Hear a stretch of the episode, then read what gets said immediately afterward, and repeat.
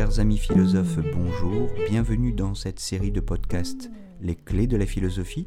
Je m'appelle Jérôme Ravenet et je partage avec vous des conseils et une réflexion sur les clés utiles pour entrer en philosophie à travers les exercices académiques de la philosophie, la dissertation et l'explication de textes autour des auteurs du programme officiel des examens et concours du secondaire et du supérieur.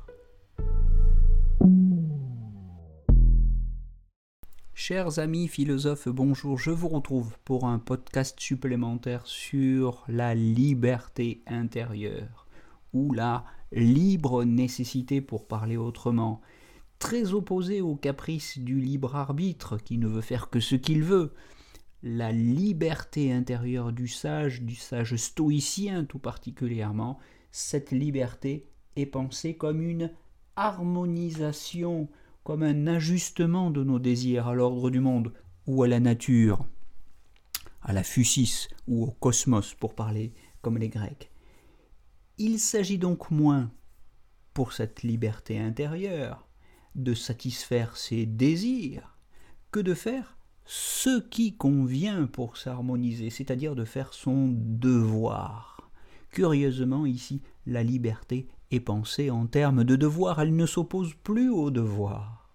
Après Épictète ou Marc Aurèle, Descartes est, par exemple, en héritier du stoïcisme, un penseur qui ne dira pas autre chose dans la troisième partie du discours de la méthode où Descartes nous expose sa morale, les principes de sa morale, il nous dit que sa troisième maxime, je cite, était de tâcher toujours plutôt à me vaincre que la fortune et à changer mes désirs plutôt que l'ordre du monde, et plus généralement de m'accoutumer à croire qu'il n'y a rien qui soit entièrement en notre pouvoir que nos pensées.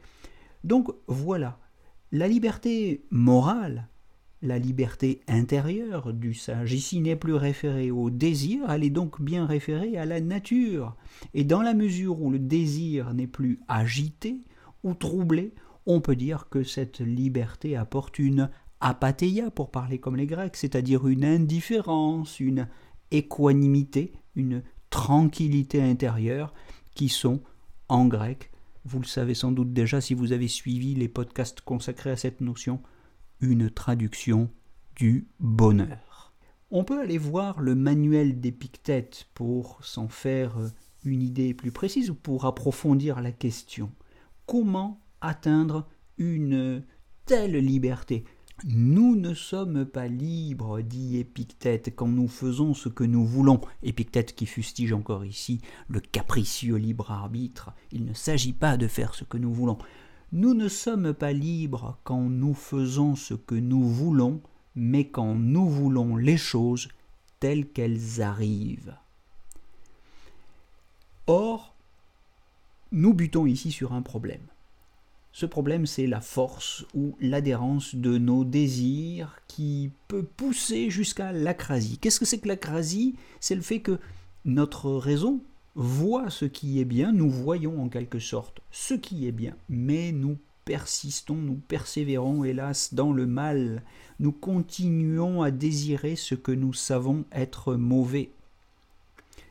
Tel est le problème de l'acrasie, et il faut donc bien comprendre et ce sera toute la difficulté de l'ascèse morale d'une manière générale et de l'ascèse stoïcienne en particulier. Il faudra donc comprendre que les choses que nous désirons ne sont pas désirables par elles-mêmes, ou que ce n'est pas parce que telle ou telle chose sont bonnes que nous les désirons, mais c'est parce que nous les désirons que nous les jugeons bonnes.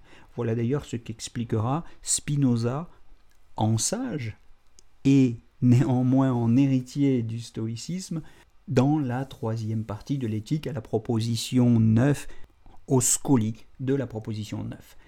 Voilà, j'espère que cette euh, définition originale de la liberté en termes de nécessité qui s'oppose encore une fois au libre arbitre aura contribué à enrichir votre répertoire de définitions et votre connaissance des problématiques de la philosophie. J'espère que vous aurez retenu les concepts de liberté intérieure, d'harmonisation à l'ordre du monde, de devoir, d'équanimité, de tranquillité intérieure, de bonheur qui sont synonymes. Traduction en français, si vous voulez, du concept grec d'apatheia. Et euh, j'espère que vous aurez aussi retenu la notion d'acrasie et le problème moral qu'elle sert à résumer. Je vous souhaite de belles lectures, de belles révisions et je vous donne rendez-vous pour partager très bientôt avec vous de nouvelles clés pour vos exercices de philo.